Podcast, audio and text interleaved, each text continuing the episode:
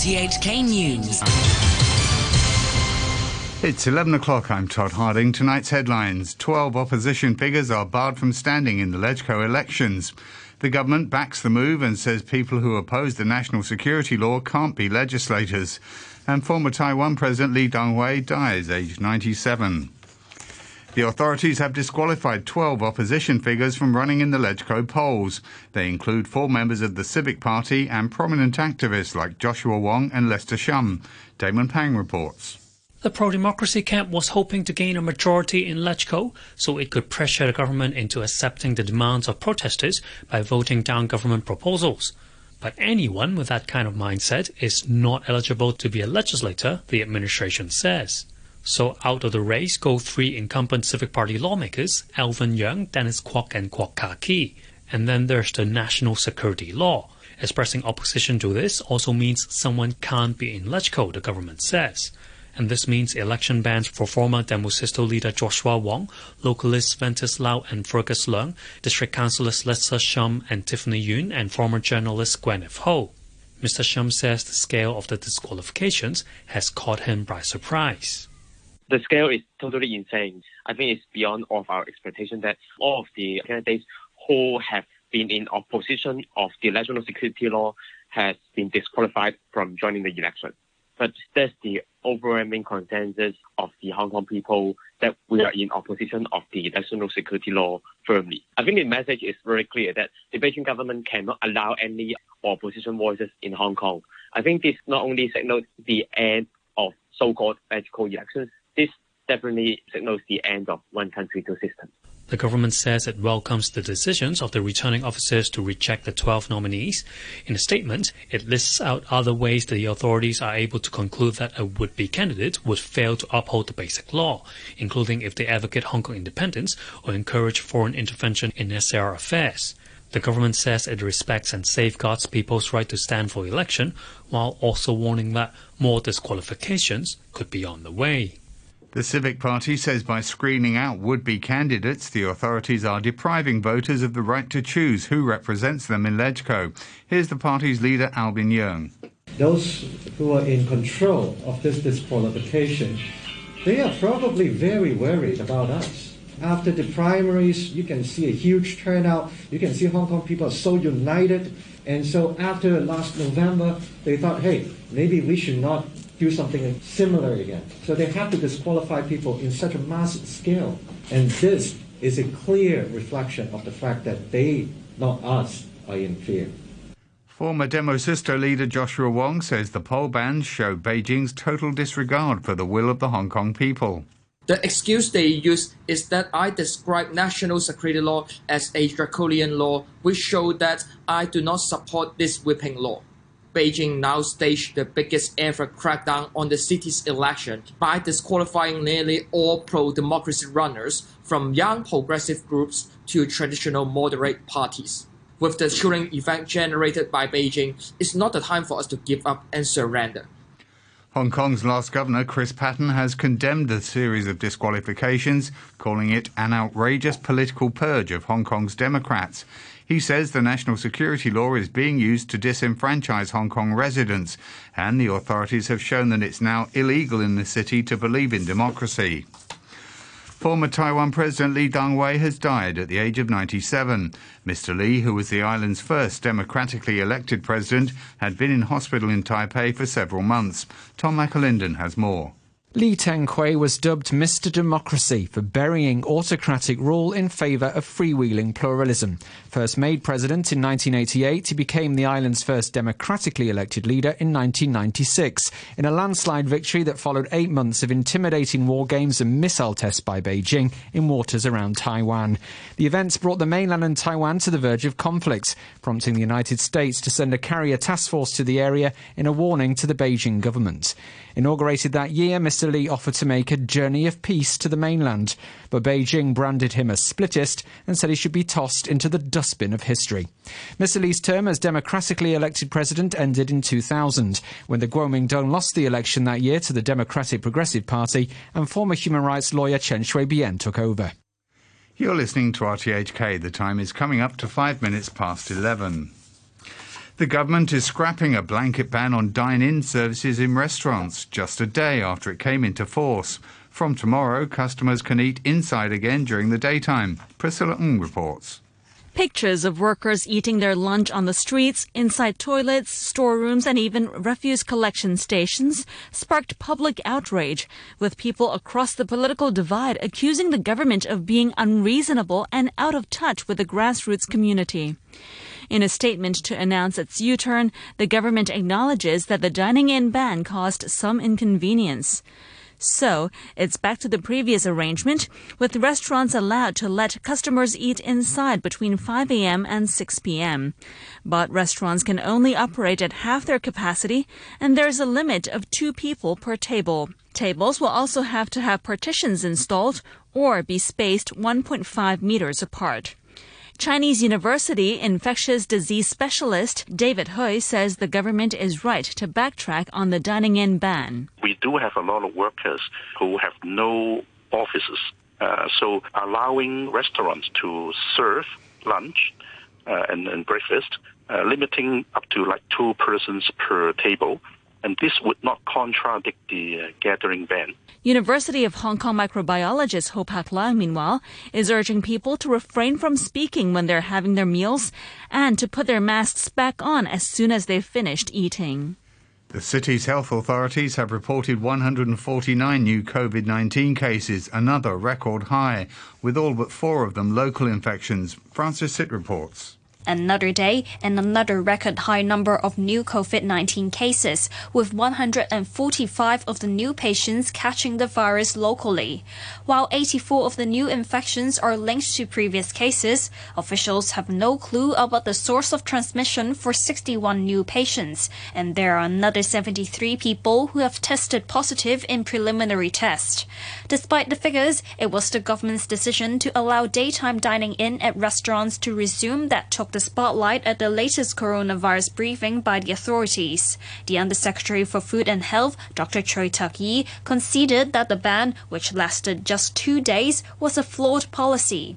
But he said officials quickly moved to adjust it after seeing the situation on the ground we realize the implementation and also the peripheral measures that may be necessary for this new measure may not be the best arrangement. So I think the proper way we have to respond now is to make adjustment to this new measure so that people who go to work and have the need to take a meal outside will have a better choice. Among the new virus cases are two more taxi drivers and another person from the Cornwall elderly home in Tuen Mun. An existing cluster at the Sheung Shui slaughterhouse has also grown, with another two workers infected and three more testing preliminary positive. Authorities said the transmission could have occurred due to contamination of the environment there, and the site has been disinfected. The hospital authority, meanwhile, says four patients being treated on general wards in public hospitals have now tested preliminary positive for the virus, including a four year old boy.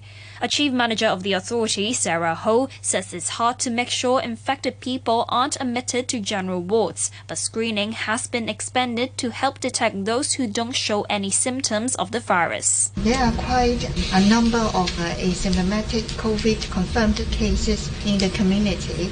So no matter how stringent or vigilant, we are trying to screen those asymptomatic populations in order to minimize the uh, possible transmission inside our medical ward. We have implemented the enhanced surveillance program in um, HA. So we will screen those high-risk patients, even they are asymptomatic. The authority also said close to 200 confirmed coronavirus patients were waiting to be taken into hospital. An 80 year old man infected with COVID 19 has died tonight, bringing the death toll linked to the virus here to 25. The man lived in Tsz Lok Estate in Wong Tai Sin, where there's been a cluster of infections. All newly confirmed coronavirus patients aged between 18 and 60 in a stable condition will be sent directly to a treatment centre on Lantau as soon as it opens this weekend. The hospital authority says the centre at Asia World Expo will initially have 500 beds and will help alleviate the burden on public hospitals, which are reaching capacity. Wendy Wong reports. The hospital authority says work to turn a hall at the exhibition centre into a medical facility is almost complete, and the site is expected to open within two to three days. Initially, 500 beds will be available, but officials are already looking at putting more beds in another hall there to expand capacity in case the coronavirus situation in Hong Kong worsens. As soon as the centre opens, all COVID-19 patients aged between 18 and 60 will be sent there, and doctors will examine whether the conditions are stable enough and they're suitable to stay there.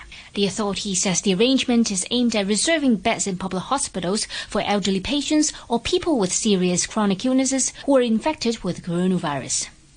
Doctors and nurses will be on duty around the clock at the centre, and facilities such as blood taking services, x-ray machines, and a pharmacy will be available. A consultant doctor with the authority, Dr. Larry Lee, says the workload of medical staff at the site won't be too high, despite the large number of patients. The workload there will be less according to each patient because the patients are relatively stable, and you can tell the patients can have the vital sign to be checked by themselves and also they will have the medication that will be prescribed on day basis that they, the patient will take the uh, medications by themselves as well. So the workload will be less for the doctors and the nurses and we enable the teleconsultations and the telecare. So i will think the workload will be fair enough for the for the healthcare worker right there okay? An infection control officer, Vincent Chan, says although the air change rate at the centre won't be as good as that at public hospitals, it will still be good enough. In the setting of the Hall 1 in the Asia World Expo, because the volume is so large, so it is very difficult to have a 12 air changes in such a large volume. Therefore, in an engineering perspective, we used another parameter to measure this. This is the volume in terms of the liter of air per second per person to 80 liter of air per second per person. So in the Hall 1 of Asia World Expo, it satisfied the criteria. Meanwhile, the authority's Director of Quality and Safety, Dr. Chong Kim Lai, has apologized to newly confirmed COVID patients who couldn't be taken into hospitals right away in recent days, saying the new center will help improve the situation. Amnesty International says the arrest of four Hong Kong students yesterday under the national security law is a significant and alarming moment for freedom of expression in the city. The group's Asia Pacific Regional Director, Nicholas Bequelin, says the four could face life in prison if found guilty of secession based on posts on social media. He says this lays bare the draconian nature of the national security law and sends a chill throughout society. Mr. Bequelin says the Hong Kong authorities must stop using the legislation as a pretext to excessively restrict human rights. Security Minister John Lee has told a pro Beijing newspaper that the authorities' top priority is to eliminate what he says are bad apples in the education sector. He also says the media need to be taken to task. Maggie Ho reports. In an exclusive with Ta Kung Pao, John Lee says officials will be proactively supervising schools and won't just wait for complaints to come in before they take action to sort out any problems. He says it took 23 years from the handover for a national security law to be brought in. And this means Hong Kong students have been indoctrinated into believing what is wrong is actually right. The president of the Professional Teachers Union, Fung Wai-wah, says the minister is making groundless accusations. He wants to spread white terror among the teachers and also to uh, exert pressure on the education sector. It is not the teachers are not performing good. It is the changing political atmosphere that Mr. Lee made this kind of complaint or accusation. So I think what he had to do is actually provide concrete evidence before making this kind of accusation. Mr. Lee also says the government could legislate to regulate the media and strike a blow to any press organizations which are promoting independence. The secretary says he will study media management systems overseas and look at how they penalize outlets for wrongdoing. In the meantime, he says he hopes the media will remain professional and practice self-discipline. To business news, resilience in the domestic market has seen the mainland tech firm Huawei overtake South Korea's Samsung to become the world's biggest seller of smartphones in the second quarter. Huawei shipped almost 59 million units in the period, 5 million more than Samsung. A reminder of our top stories tonight 12 opposition figures are barred from standing in the LegCo elections. The government backs the move and says people who oppose the national security law can't be legislators. And former Taiwan President Lee Teng-hui dies aged 97. The news from RTHK. RTHK Radio 3. It's time now to look at stories covered in this evening's News Wrap programme. The former leader of the Democratic Party, Emily Lau, says the arrests of four young students under the new national security law last night and the apparent plans of Carrie Lam's administration to postpone the LegCo elections are sending shockwaves around the world. She told RTHK she was very alarmed by the detention of the four, aged from 16 to 21, for alleged acts of secession. Last night, I was taking part in an online seminar with Hong Kong people, Bernard Chan, uh, Professor Albert Chan, and also many in the United States. And uh, Albert Chan was saying, oh, the law's not going to be applied, don't worry, and so on. I said, as we speak, they've just arrested a few youngsters for the offense of possession. So everybody shut up. So I can tell you, this is sending shock waves to America, to all the places around the world. Because on the one hand, people like Albert Chan and Ronnie Tong and Bernard Chan were trying to say, hey, don't worry, the law's not going to be applied as so long as you people don't uh, step on the red line. But then you have these youngsters, minors, being arrested. So people are very, very worried and nervous. And of course, we also talked about the possibility of postponing the Legislative Council election, which will again send shock waves throughout the international community. It does look like that is going to happen. I mean, we seem to get the announcements now, don't we, from uh, NPCSC member Tam Yiu Chung. First, he puts them forward as suggestions, and then they seem to become policy. I mean, they if they want to, they can do it. But it's the consequences. And I heard your news earlier saying even Ronnie Tong was worried about the impact uh, both here and overseas. And here, of course, people will say that, oh, you're taking out, away our political rights. And then they say they are doing it, uh, they're using emergency regulations on medical grounds. But then these experts, these medical and health experts that the news media interview almost six times a day, they said they have never been consulted. They have never given their views on whether the election should go ahead and if we go ahead, what precautions can be taken so it can be conducted safely, as it was done in South Korea or in Singapore. And the authorities here know they have no grounds to do it. So they have to go cap in hand to Beijing, to beg Beijing to use its authority to, to bolster this. So it is so ridiculous. And I'm sure many Hong Kong people will be very sad, will be very angry with such a move. And I certainly hope the Executive Council, including Bernie, who was in the seminar last night, would tell the administration to stop it. There is no reason for doing it. They cannot, the authorities cannot even tell you whether the schools will reopen in September. And now they can tell you the election September should be postponed. Isn't that ridiculous?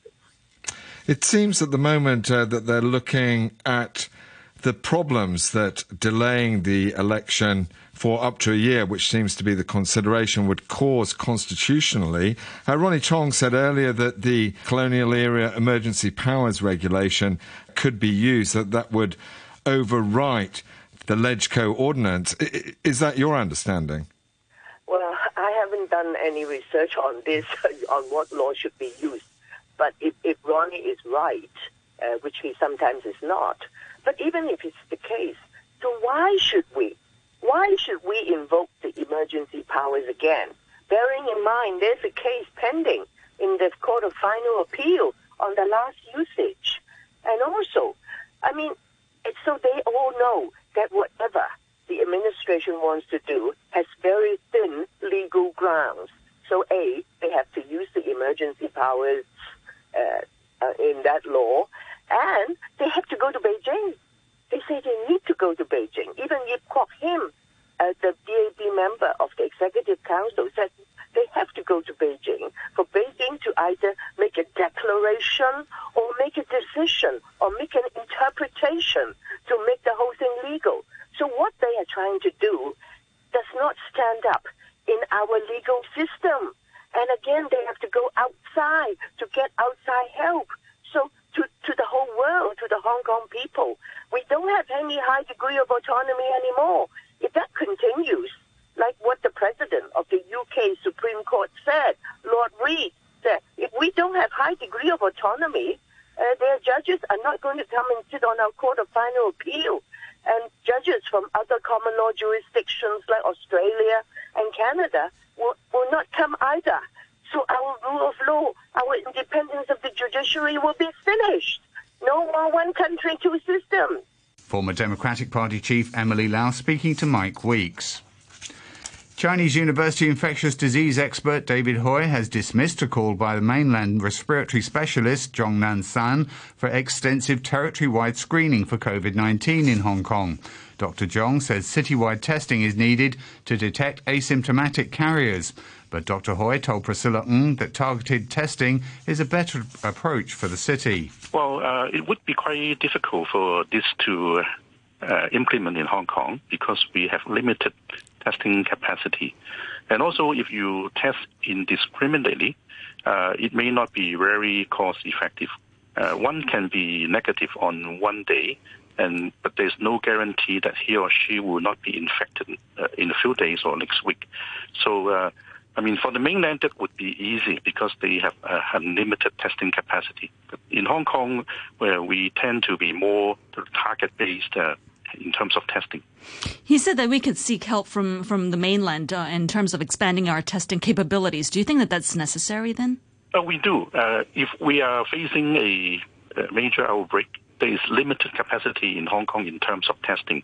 So even now, uh, the government has already uh, introduced two mainland companies into Hong Kong to help testing the 0.4 million people in the four high-risk groups, including the uh, taxi drivers, the restaurant workers, uh, nursing home carers, and those working in property management. Without their help, uh, it would not have been possible to, to uh, do all this major testing. So you think that for now, basically just testing these high-risk groups is already good enough? If we focus on this high risk group, uh, that would be important. And we also need to, of course, uh, target the close contacts and also at uh, residential buildings where there are you know, some outbreaks uh, happening in some floors and the whole building uh, can be tested for the, uh, the residents. Mm. So, I mean, target based testing would be the more cost effective way in Hong Kong. Some hospital authority laboratories have been running 24 hours a day as the government ramps up tests for COVID 19 amid the latest surge in infections. The authority and the Department of Health are conducting around 10,000 tests between them each day, pushing their labs to the limit. Our reporter Joanne Wong spoke to one of the unsung heroes toiling away every day to try to make sure all these tests are done quickly and accurately. Ruby is a medical technologist. She works in one of the hospital authority's main laboratories. During the ongoing coronavirus surge, the lab's workload has more than doubled, churning out more than a thousand tests a day. Ruby's job is to conduct PCR tests to detect even the slightest trace of coronavirus hidden in patient samples. Her machine can do multiple tests at the same time, and Ruby's challenge is to prepare the samples and get every test right every time. We can only do 96 within an hour, so every time we need to continue pipetting and then put in a machine pipetting, just like a robot, I think. it's the same. The sheer volume of work means Ruby and her colleagues can't afford to take a break. You just say, oh, we can't go to the toilet. Maybe just 10 minutes lunch and then we need to continue to work. The lab runs around the clock, and all med techs are having to work overtime for two or three hours every day just to keep pace with all the samples they're sent. But she says it's taking longer and longer for them to process all the tests, up to double the usual time, because they're just flooded with so many. The limit, of course, is the manpower because our colleagues, we need to handle each sample carefully, and then some colleagues will do some checking. Ruby says it's easy to see the outbreak is getting worse as a higher percentage of samples are coming back positive. In the worst batch she can recall, around 20 were positive for COVID. At that time, I just want to mark down all the results. Don't mix up. of course, it's the first I need to concern. And then, of course, we need to report to our microbiologist, uh, to the doctor, and let them check if there are some contact cases or known cases. Being around the virus every day has its risks, something that really hit home when Ruby developed a cough. Feel scared until now. There is no uh, right treatment for this virus, right? Because no vaccine right now. Uh, we don't know if we any side effect after getting infected. It's a novel coronavirus, so everything we don't know. She too went through the anxiety of waiting for her test result. She described her joy upon hearing that she's free of COVID 19. It's happy. It's just like I got a job. It's a job that she and her colleagues are going to have to work hard to keep doing as Hong Kong struggles through its worst wave of coronavirus infections yet. With no sign that the surge will ease anytime soon, Ruby will continue to be at the forefront of the effort to detect COVID cases as quickly as possible to rein in the outbreak as far as possible. Efforts to contain the spread of the coronavirus have led to some unintended consequences for the city's environment. Used surgical masks started washing up on our beaches and have been polluting our hiking trails. Social distancing requirements at restaurants have also led to more reliance on takeaway and delivery services, producing an abundance of disposable plastic packaging.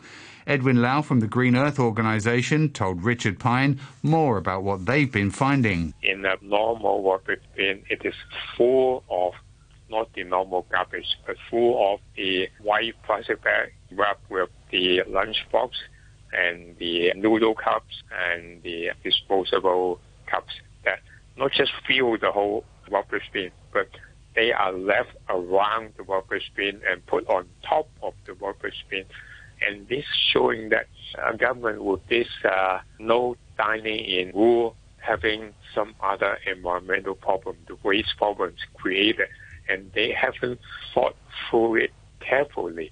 So it create another environmental problem and hygiene problem that they have to deal with. Should they have um, come up with some plans for dealing with that consequence? I think even the government need to roll out these no dining in rules. Before that, they need to really publicize to educate the public and also to encourage the restaurant to allow or to facilitate more customers to use their reusable food containers, cups to buy takeaway food instead of just one of them is all takeaway food uh, contained in disposable lunch boxes and containers.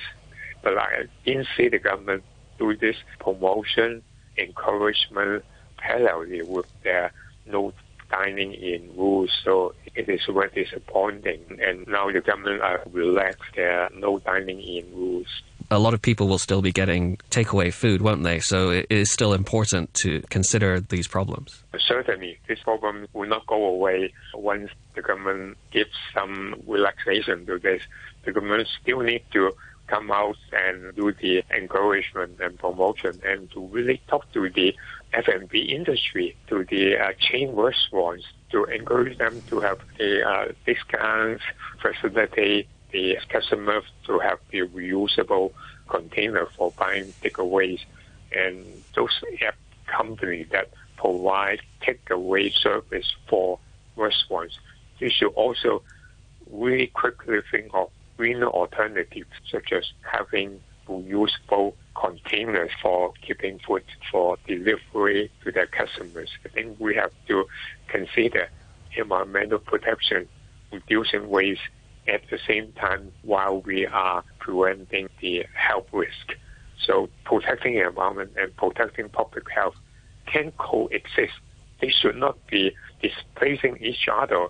This sort of thinking is so outdated. This is, should not be like this. This is no good for our health in the long run. So government should not be so short-sighted just to take care of the health issues due to COVID-19 and forget about the long-term environmental sustainability.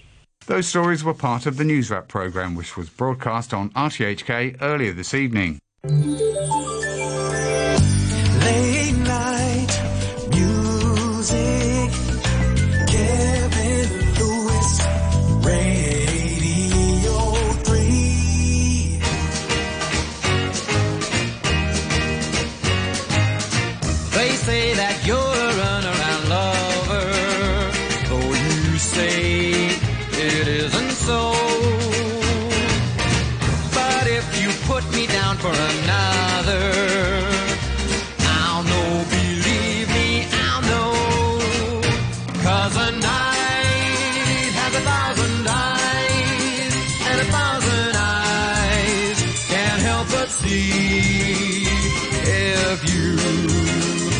True to me. So remember when you tell those little white lies that the night has a thousand eyes. You say that you're at home when you phone me, and how much you really care. Though you keep telling me that you're lonely, I'll know if someone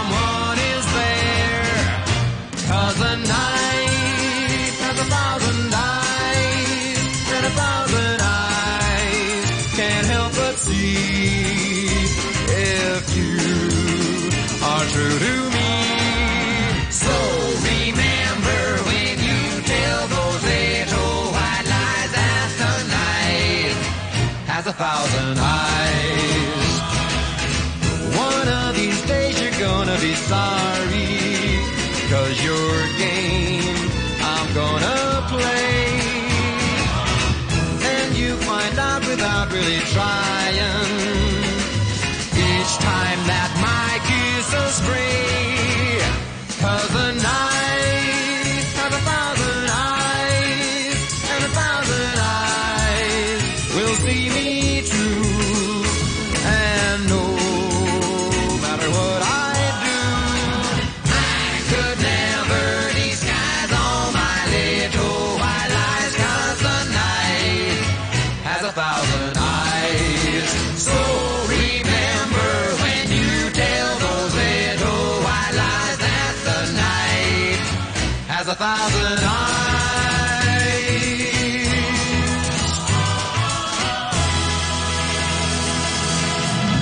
hit for Bobby Vee in 1962. The title track of his album as well, The Night Has a Thousand Eyes. If you're expecting Uncle Ray Cordeiro, well, he's taken a few days off. I'm Kevin Lewis, with you through until 1.